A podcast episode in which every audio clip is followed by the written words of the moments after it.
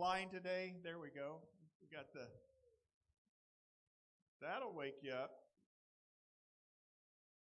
But I'm glad that you're here and that we're able to celebrate still Thanksgiving.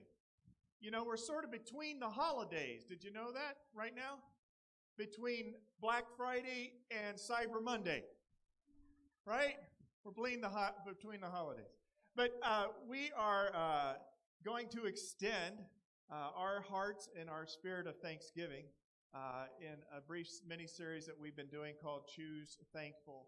And indeed, it's been one of those weeks where uh, it's just been good to be with family, to be able to relax, and to be able to engage one with another.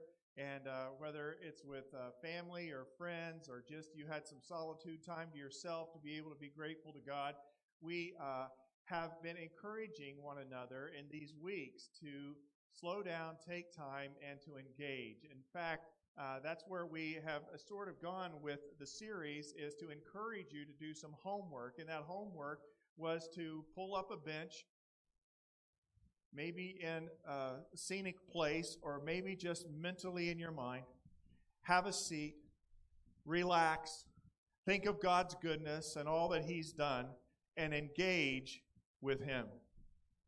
Did you finish your assignment to choose thankful? and to spend that time with the Lord and with others? I trust so. You know, the most uh, used scripture verse, according to one Bible app for Thanksgiving, is this. 1 Thessalonians 5:16 says, "Rejoice always, pray continuously, give thanks in all circumstances, for this is God's will for you in Christ Jesus." Now, those are three rapid fire kind of things that are very helpful for us to keep not only for uh, a week of Thanksgiving, but to keep in mind always that we are to rejoice always, to pray continuously, and to give thanks. They sort of go together one with another.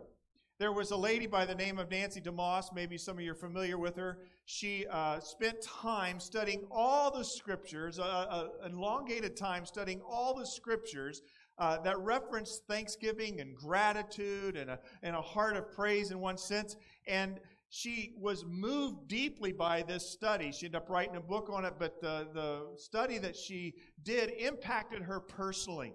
And she said this concerning that study on the issue of gratitude and thanksgiving from Scripture. I've seen that if I am not ceaselessly vigilant about rejecting ingratitude and choosing gratitude, I all too easily get sucked into the undertow of life in a fallen world. I start focusing on what I don't have that I want and what I want that I don't have my life starts to feel hard, worrisome, and overwhelming. A lack of gratitude manifests itself in fretting, complaining, and resenting. Even in the most turbulent waters, choosing gratitude rescues me from myself and my runaway emotions. It buoys me on the grace of God. There's another writer that says this, Ann Voskamp. To give thanks is an action, and rejoice is a verb. And these things are not mere pulsating emotions. While I may not always feel joy, God asks me to give thanks in all things because He knows that the feeling of joy begins in the action of thanksgiving. The feeling of joy begins in the what? The action of thanksgiving. That's why I've just simply titled today Gratitude in Action. Next. You see, the word thanksgiving has two parts to it. Thanks, we're focused on, but I want to focus on the aspect of giving today because it's an active participation sport. Thanksgiving is. And so that's why we said pull up a chair, a bench, sit down. Let's work with this. Let's go over it. And your assignment's not done today because we need to give thanks every day. We need to give thanks every day and allow ourselves to be formed underneath a heart of gratitude rather than a heart of worry and fret. And it doesn't matter how well things are going in your life. I can guarantee you around the corner, most likely pretty soon, there's going to be stress and resentment or frustration, brokenness that comes into your life, and you're going to fall into uh, a non thanksgiving kind of spirit. But I want you to be action oriented in your thanksgiving as we stand here moving through the month of December into the new year we're finally going to be rid of 2020. I think I'm more excited about New Year's Eve and New Year's Day than I am anything else, maybe, as we move through the holidays. It's like 2020, you know, we had this 2020 vision. So much great things could happen, and then all the change that's come. But you know, it doesn't matter with God. He's not stressed, He's not worried, He's not fretting. There is no uh, uh, furrow on the brow of Jesus, as often say. He's at peace. All's well in His kingdom and you get to participate in that kingdom, and I get to participate in that kingdom if we are solid followers of the Lord Jesus Christ. You know, the um, spirit of actively giving thanksgiving, I found myself this morning sort of pleased with myself. I got up, I'm like, oh yeah, it's Sunday. Sunday's coming. I always think of that through the week, and then I wake up on a Sunday and go, Sunday's here. And, you know, I start to get the juices flowing and the motivation to be able to come and, and so grateful. So many of you, you show up and you get this whole out back lot set up and the inside with the overhead doors. I mean, this takes work to get this pulled off and you're pulling in here at 7, 7.30 in the morning trying to get it done. But I'm up and I'm going and instead of my mind going to places like, oh no, this or that, is that going to get done? I, you may sound, think this is weird. But I walked up and I turned on the sink faucet and I said to myself, Oh, that's great. I have running water inside my house. I am so thankful for that. You're going like, that's a little weird, right? I walked around and I stepped inside the food pantry and it came to my mind, the shelves are full in the food pantry. That's pretty cool.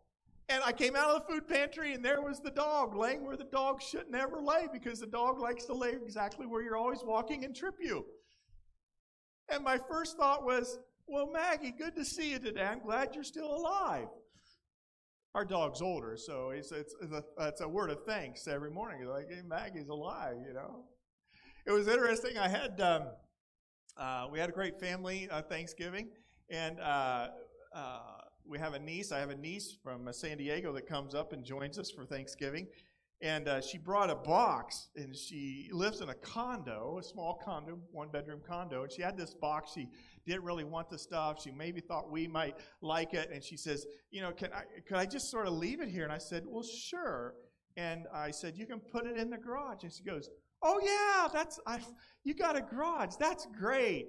And then she just started, went on this little bit of roll, you know, and then look, you, you know, your backyard and, and, and a beautiful view and things like that. And uh, then she takes the box to the garage and she goes, and you got a laundry room. How incredible is that? You know, you don't have to go down the hall, the corridor in a condo complex and put your quarters in to do your laundry. And I just had to smile to myself because I'm like, you know, you're right. I got a garage, and I, I spent most of the time last week trying to clear that garage out, and it was a little bit of a pain to me. But I got a garage. That's pretty cool. Got more space in it this week. And I do have a, a backyard. I play, had it all redone last year this time, and the grass grew, and I haven't mowed it for a whole year because I have rabbits that show up every night and eat the grass. But I got a yard, and I got a beautiful view, right? And laundry, yeah, you know, I, I have to do the laundry, but, you know, at least I don't have to go down the hallway to do it. You know, it's the little things that you start to get focused on sometimes that really are pretty significant when you think about modern technology and conveniences and those kinds of things. But because we accumulate and we grab a hold of things, we just sort of take things for granted. And so we're always looking at the next and best thing. Or what can I do that I, I, I, haven't been able to do, or experiences I can go on, or a place of ease to get at financially or health wise. There's always this looking for something more and not stopping with an attitude of gratitude. Choosing thankful in the moment every day. But if we actually started to enumerate those things, you might find that your disposition really does change. And I found that my disposition, because I've been in this series and according, uh, encouraging us in part, but I found that my own spirit has changed in these couple three weeks. And for that, God, I'm very thankful. But you know, the most important thing hasn't been running water in the house and a, and a, and a food and a pantry and a, and a laundry room and a backyard and a garage, those kinds of things. What my heart has come back to time and time again when I've pulled up the bench and I've prayed is sort of what's recorded in 1 Peter by Peter himself. When he says this, 1 Peter 1 3. Praise be to the God and Father of our Lord Jesus Christ. In his great mercy, he has given us new birth into a living hope through the resurrection of Jesus Christ from the dead, and into an inheritance that can never perish, spoil, or fade.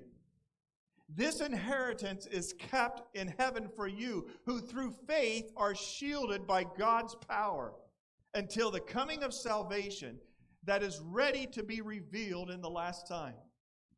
In all this, you greatly rejoice, though now for a little while you may have to suffer grief in all kinds of trials. You know what I come back to? Is I consider myself in that spirit of uh, always rejoicing, praying continuously, and giving thanks in all circumstances. It's not that I live in between the holidays, it's that I live in between the first and the second coming of Jesus. And that I am counted a part of his family and he welcomes me in every day to commune and sup with him and have fellowship with him and rejoice with him. And that he has provided for me an inheritance that far outweighs anything that I can grab a hold of in this life. And that inheritance is given to each one of us if we are a follower of Jesus Christ. Why? Because our sins have been forgiven, the power of sin has been broken, through the resurrection of Jesus Christ, and we live in a spiritual, not make believe environment. We live in a spiritual reality every day that all we have to do is pause, sit on the bench, and think, Lord, remind me again of my incredible inheritance that's kept for me in heaven and that I get to participate in today. And we cannot, especially if you're a follower of Jesus Christ and have been a follower of Jesus Christ for many, many years, we cannot become accustomed and complacent to the living, breathing reality and the hope that we have our inheritance in Jesus Christ. For all the things that you don't have that you would like to have, for all the things on your Christmas list, kids, that, yeah, you've put them there, but they're probably not going to happen. Friends, nothing compares with the inheritance and the gifts that God gives to us by being a part of His kingdom. That's why Hebrews 12, verse 28 says this Therefore, since we are receiving a kingdom that cannot be shaken, let us be thankful and so worship God acceptably with, reverence and awe, for our God is a consuming fire. You know, the word thanksgiving, the emphasis on thanks, the encouragement today is to focus on the word giving. Gratitude in action requires activity. You know, it's like you've heard the, the husband that uh, was talking to his wife and she was complaining about, hey, you never say that you love me.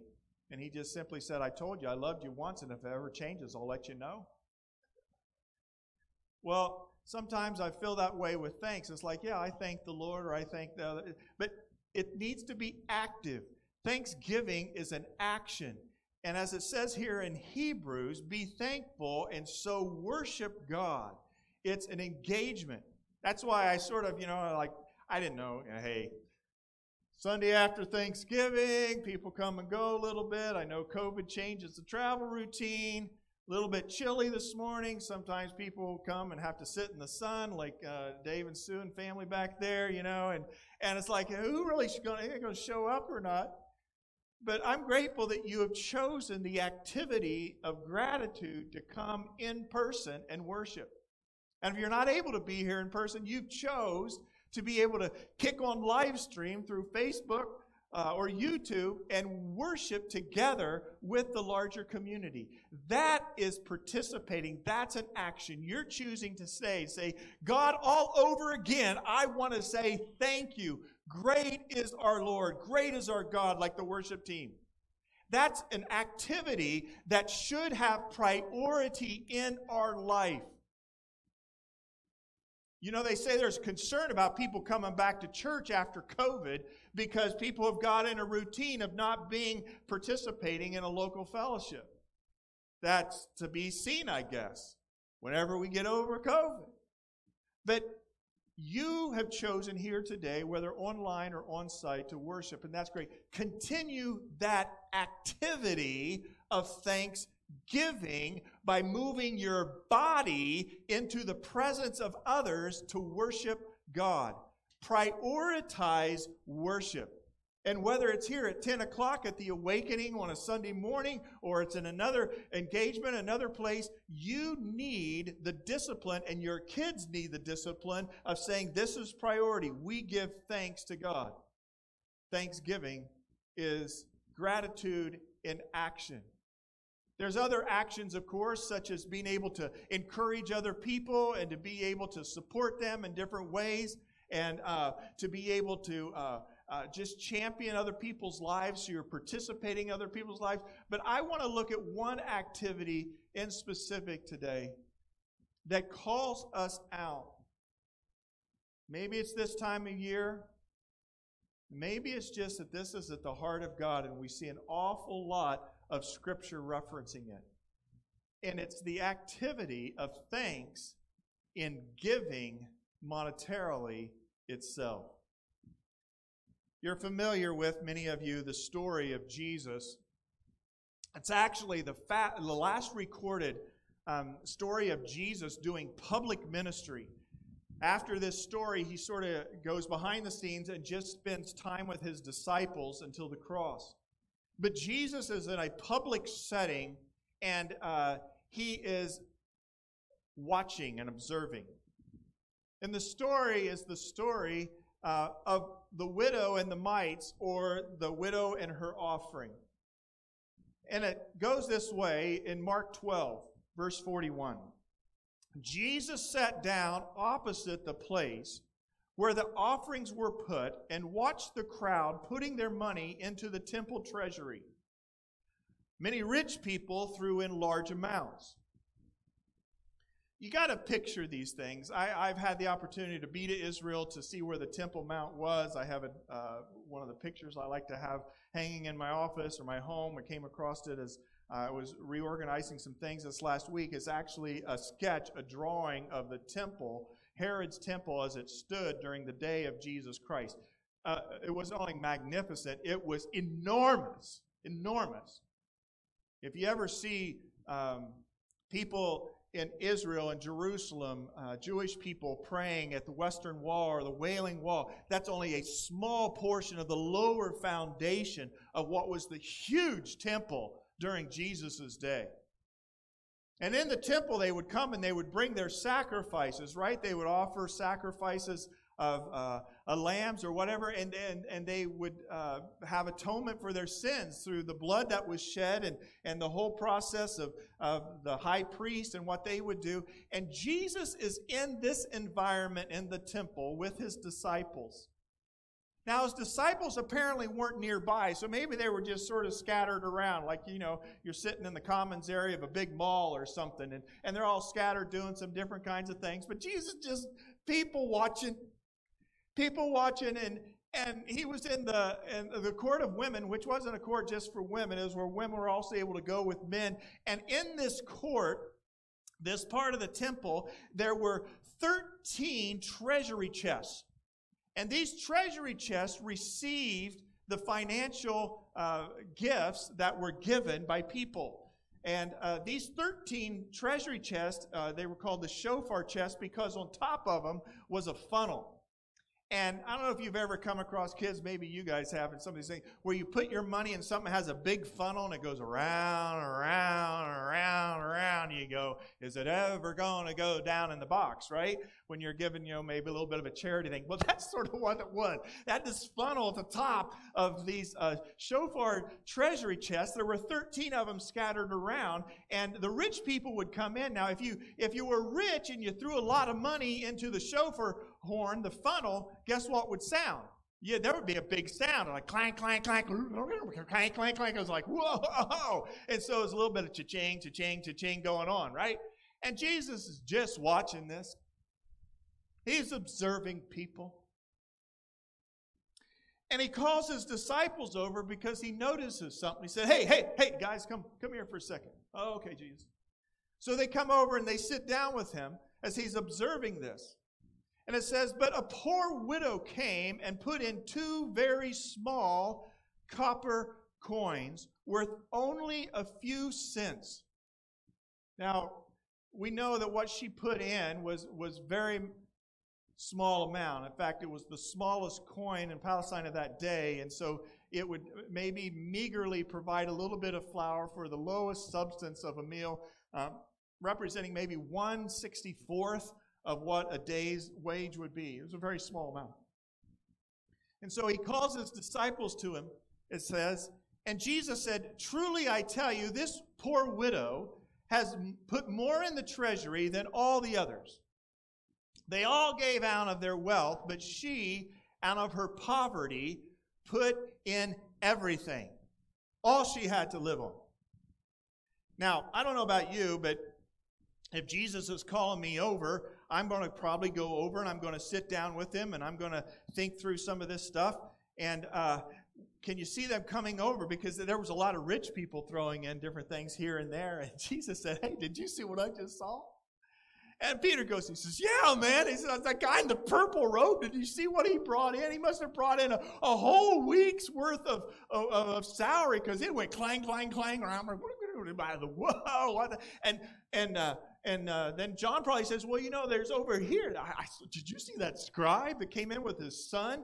And they even had some trumpets behind them because you know, they wanted to accentuate what they were going to give. And they gave a whole month's worth of their salary, I think. But as long as I heard that clanging going down, you know, and did you did you see the chariot they came in on? I mean, it was a it was a three horse uh, Roman Tesla. It was pretty sweet, man. And, you know, someone else is like, Yeah, did you see what this other person did? And Jesus says, No. Did you notice the widow? Notice the widow. What widow? That widow. That widow who came in and gave out of her poverty. She put in everything. Now, there's different reasons Jesus probably would have noticed this widow. One is that um, someone who's poor and doesn't have a lot, if you notice them, uh, if you see them, you'll notice them because they're, they're a little bit different than the others. If, if we had someone who was a homeless person off the street walk in here right now and walk down this aisle, and you know we have um, some baskets for offering or whatever uh, that are on the tables walking out, and and they walk, everybody would sort of notice that, and so Jesus noticed her condition. You see, a widow was usually poor in those days, separate unto themselves. I think Jesus also, when you think about this, you know, somewhere his uh, earth dad, Joseph, who was the carpenter, had died because you don't really see him uh, identified in Scripture anywhere. You have Mary all the way even to the cross that his mother Mary is identified.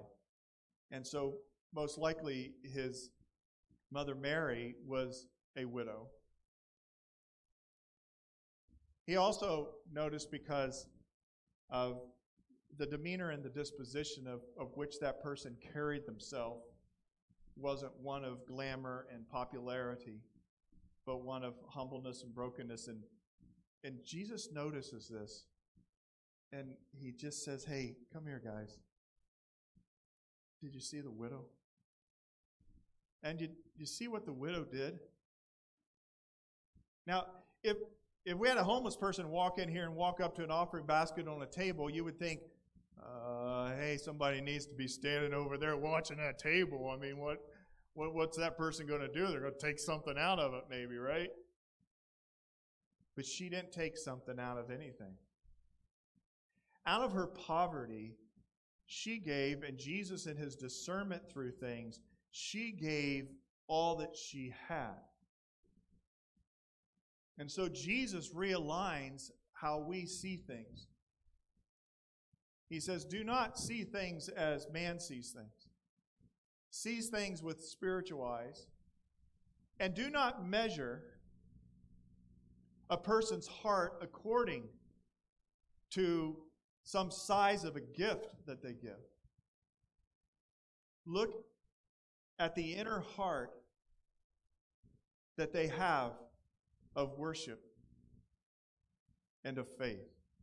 Now, it doesn't say in Scripture that she gave because she was thankful or that she gave because she had great faith. But, friends, when you're given all that you have, you know that there's something that's working inside of that person that she gave what she had because of a heart of thankfulness and a passion for God and a disposition of faith that he would provide for her. And so these three things were moving together in the widow with the mites or the coins, the pennies, whatever you want to refer to them that are being tossed. Faith, gratitude, and generosity, they go together. Faith, gratitude, and generosity, they all go together.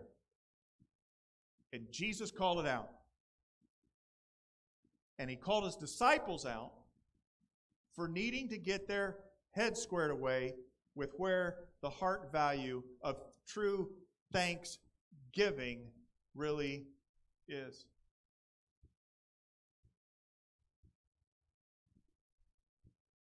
You know, it's interesting that right before this, actually, a couple chapters, there's a rich man that comes to Jesus. And if I could just simply say this, you guys have maybe heard me reference it before. But if you were to take all the income levels of everybody in the whole world, all of us sitting here in this space here this morning or watching online would be in the top 5%. That's just reality. Top 5% of wealth and incomes are represented right here. So it's not like, oh, this is a talk for somebody else. No, this is a talk for all of us, beginning with your pastor. And I had to wrestle with some of these issues my own life this very week with some decisions that had to be made. And Jesus is not interested in the money. Jesus is interested in the heart where your treasure is, there your heart is also, Scripture says. And He's always going to that. Why? Because He's really checking us. Do we have a thankful heart? Do we have a heart of gratitude, a heart of generosity? Because talk is cheap. I did the active part of gratitude today. I came, great is our God. Jesus is watching everybody in the temple. Great is God. Okay. See, it was two chapters before this that there was a rich man that came to him. And so it was like somebody from uh, the Awakening Church, if I can just be straightforward, came to him, uh, top 5% kind of deal, and it says, Hey, uh, What must I do? You know, inherit eternal life? The king he said, Sell everything you have, give to the poor. And what happened to the rich ruler? He said, Nat, I can't can't do that, man. I can't part with it. I can't. And so he walked away.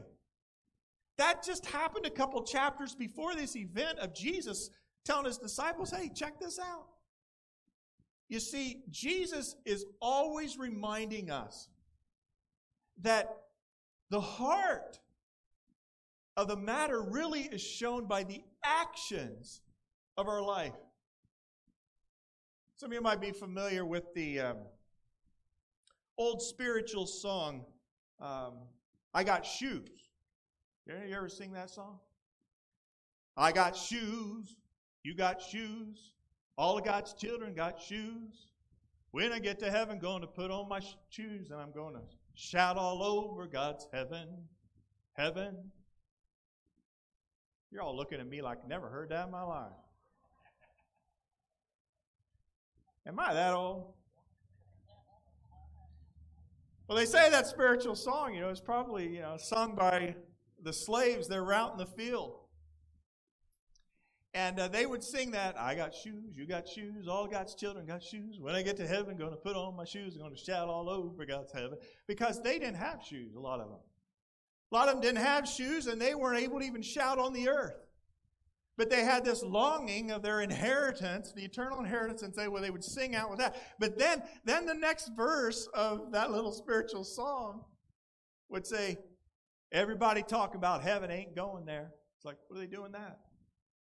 Well, they're thinking that they probably, in that moment, as they're singing this spiritual song, they look up at the mansion on the hill and they say, Everybody talking about heaven ain't going there.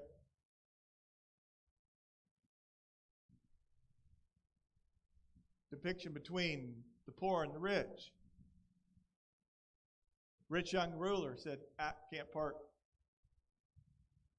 there is something intrinsically tied between our monetary resources and our wealth to our heart and to the issue of gratitude that God is immensely concerned with.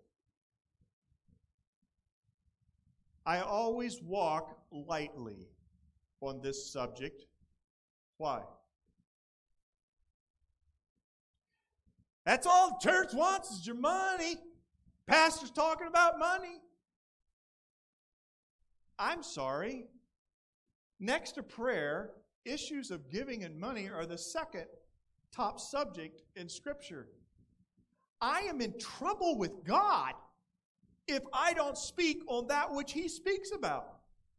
Why in the world did Jesus call His disciples over to point out somebody giving their offering? That's rather bold. That's obnoxious. That's a little bit meddling, don't you think, Jesus? supposed to give in secret. He wasn't interested in the money aspect. He was interested in the condition of your thanksgiving because the gratitude that we have is a, an action verb. It's a worship verb. And we give because of our great thankfulness for all Christ has done and the inheritance that we have in Him. I got shoes, you got shoes. All of God's children got shoes. When I get to heaven, I'm going to put on my shoes. I don't know what kind of shoes those are, but I'm going to shout all over God's heaven. And I want to shout and proclaim there what I proclaim here in action and deed. Faith, gratitude, and generosity go hand in hand. It says this in 2 Corinthians 9:10. I want you to see how this blends together with this. We won't have time to draw back and do the contextual aspect of this all that much, but simply this Paul says to those Christians in Corinth as he's seeking to do uh, initiatives and, and do well for God's kingdom and the people that are in need. He says, Now he who supplies seed to the sower and bread for food will also supply and increase your store of seed and will enlarge the harvest of your righteousness. You will be enriched in every way so that you can be generous on every occasion. And through us, your generosity will result in thanksgiving to God. This service that you perform is not only supplying the needs of the Lord's people, but it's also overflowing in many expressions of thanks to God. Because of the service by which you have proved yourselves, others will praise God for the obedience that accompanies your confession of the gospel of Christ and for your generosity in sharing with them and with everyone else. And in their prayers, for you, their hearts will go out to you because of the surpassing grace God has given you. Thanks be to God for his indescribable gift. As Paul journeyed, he would take the offerings. Some of them would go back to the poor people in Jerusalem, others for other kinds of needs. And there, there were a lot of needs. Says that the widow's mite, probably because it was so small, probably went into one of the coffers that was for the building program of that day, or for the burnt offerings that helped suffice the, the sacrifices and, and the Levites. So there's different places in which the offering would go, but he's talking here about just general offerings in the spirit of generosity. That this generosity is going to do something in you. And this generosity is going to do something in other people. And I simply phrase it this way grateful people demonstrate their gratitude in generosity. You can't help but give. Do you know what the uh, percentage of giving was from church people uh, to the church and others in need during the Great Depression? It was 3.3%. Do you know what it is today? 2.5%. 2.5% is what people will give. Now, we all understand what the tithe is. Most of us do. The tithe is upfront, historical biblical standard of 10% is given to God, and just to be obedient, step forward in that faith. But we're not even talking about that number at the moment. So if you even disagree with that, and we're talking about the difference between the Great Depression and today 3.3% drops down to 2.5%. Think about the immense accumulation of wealth. Why is that? I tell you why, in part, because during the Great Depression, you were dependent on other people's generosity. And that generosity would spur generosity one to another. It wasn't the miserly thing, oh, I need to keep this for ourselves. You know, we're heading towards Christmas, and I, I, I remember my Christmases very clearly as a, a young child, and I'd come down uh, the stairs with my siblings, and we'd see packages under the tree, and we'd immediately do what? we'd start counting how many packages each of us had. And one of us had one more package than the other person, that was a problem. Right? What's that feeding?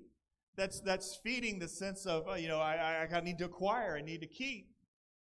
But when you are placed in a position in life where you don't have much, then a spirit of generosity actually comes. You're very grateful for things, and so then you give greatly. Here's the widow who had lost an awful lot, didn't have anything, but she had this generosity heart because she had a grateful heart. Gratefulness, people who are grateful demonstrate their gratitude in generosity.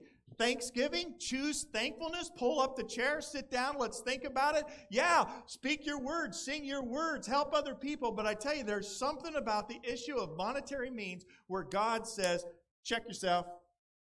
Check yourself.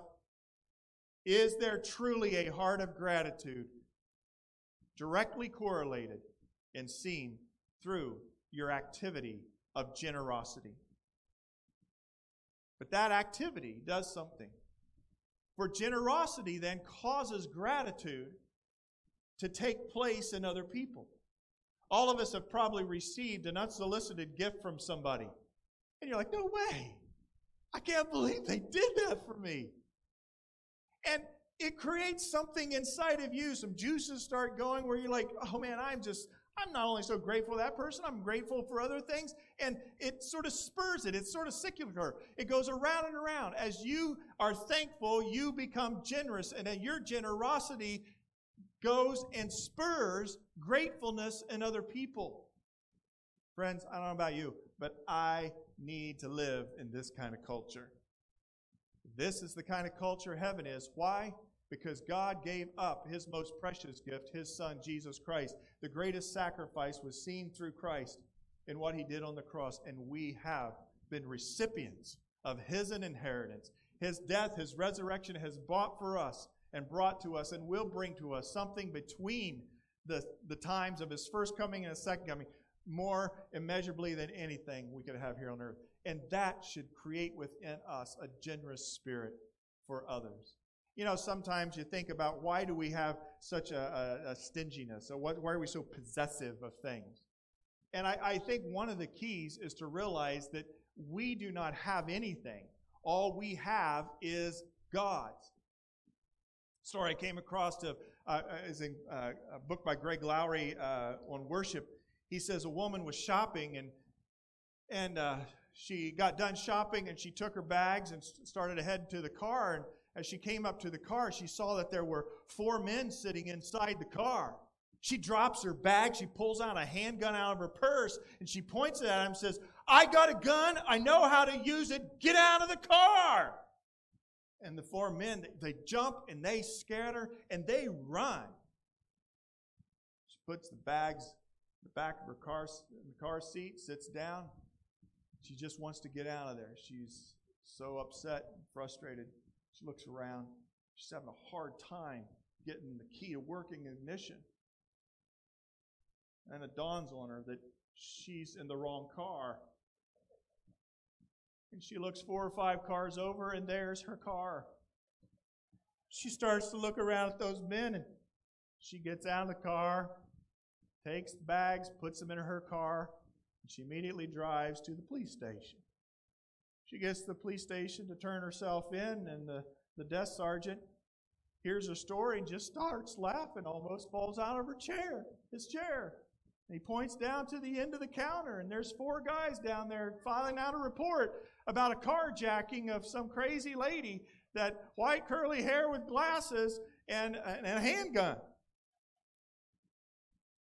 No charges were filed. What do you think's yours? It's really not yours. That's where it starts.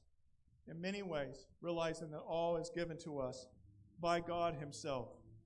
Grateful people demonstrate their gratitude and generosity. Generosity causes gratitude to take place in people. We're between the holidays, in one sense, of Black Friday and Cyber Monday. There was a pastor who was trying to explain the Thanksgiving holiday.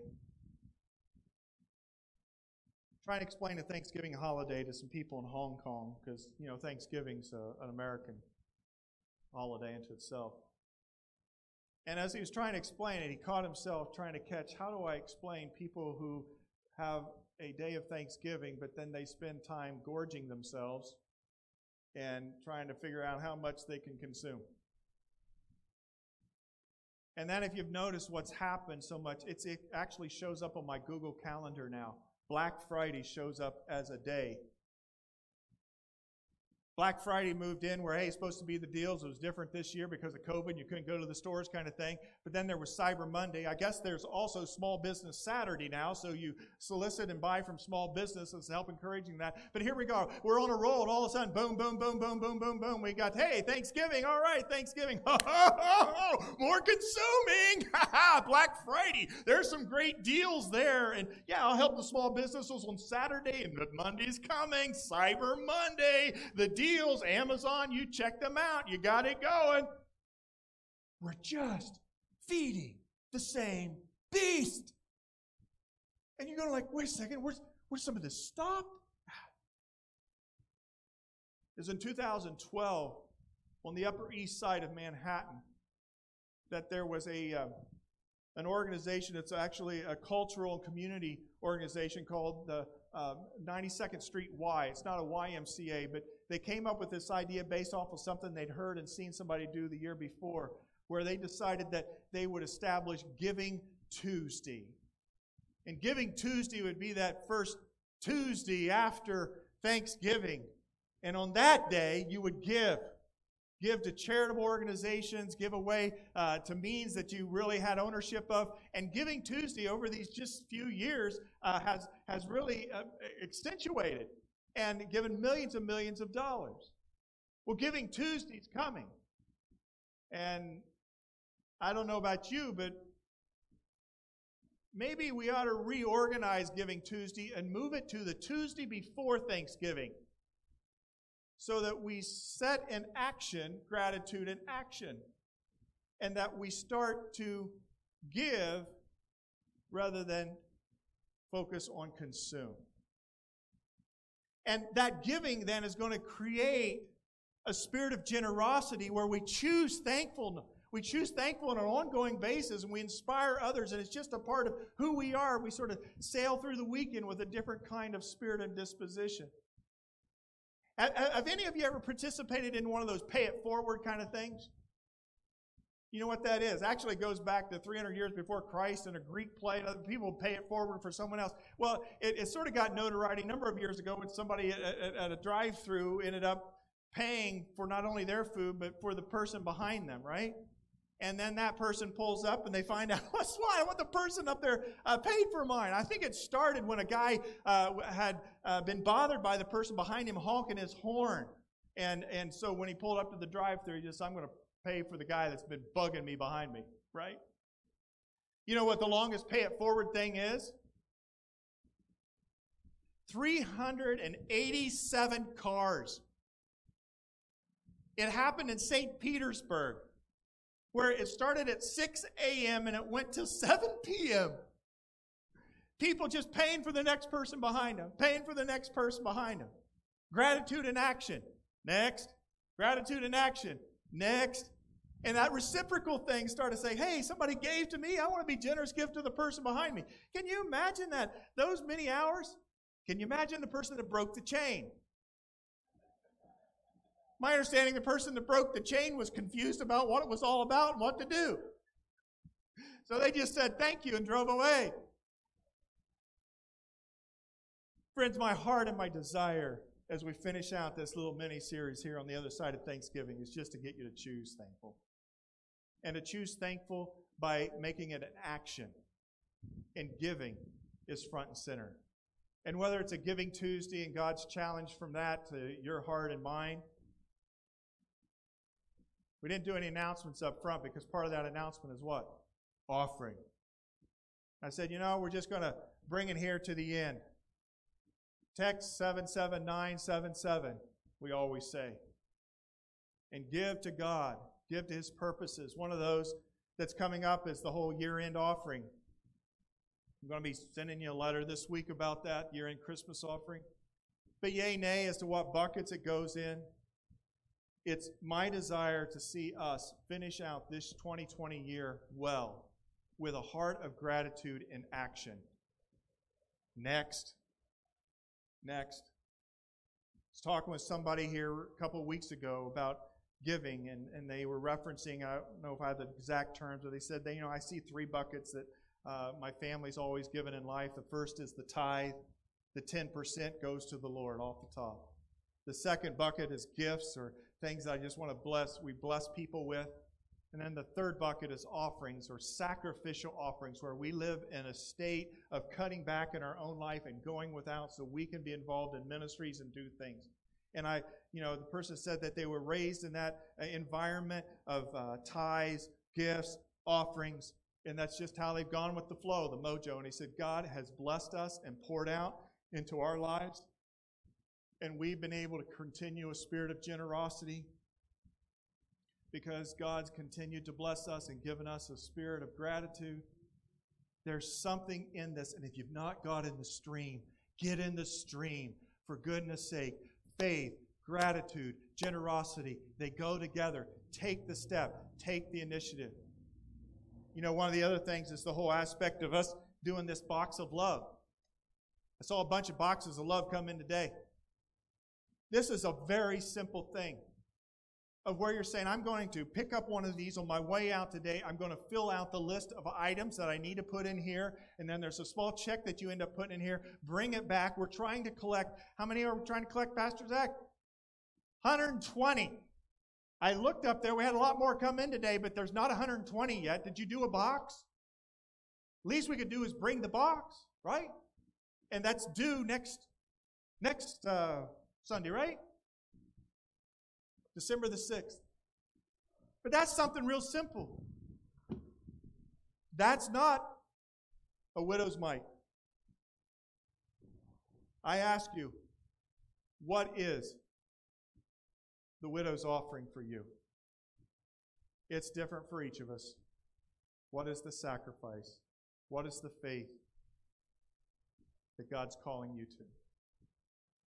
You know, they would end church services normally well, I guess it'd be during the middle with offertories.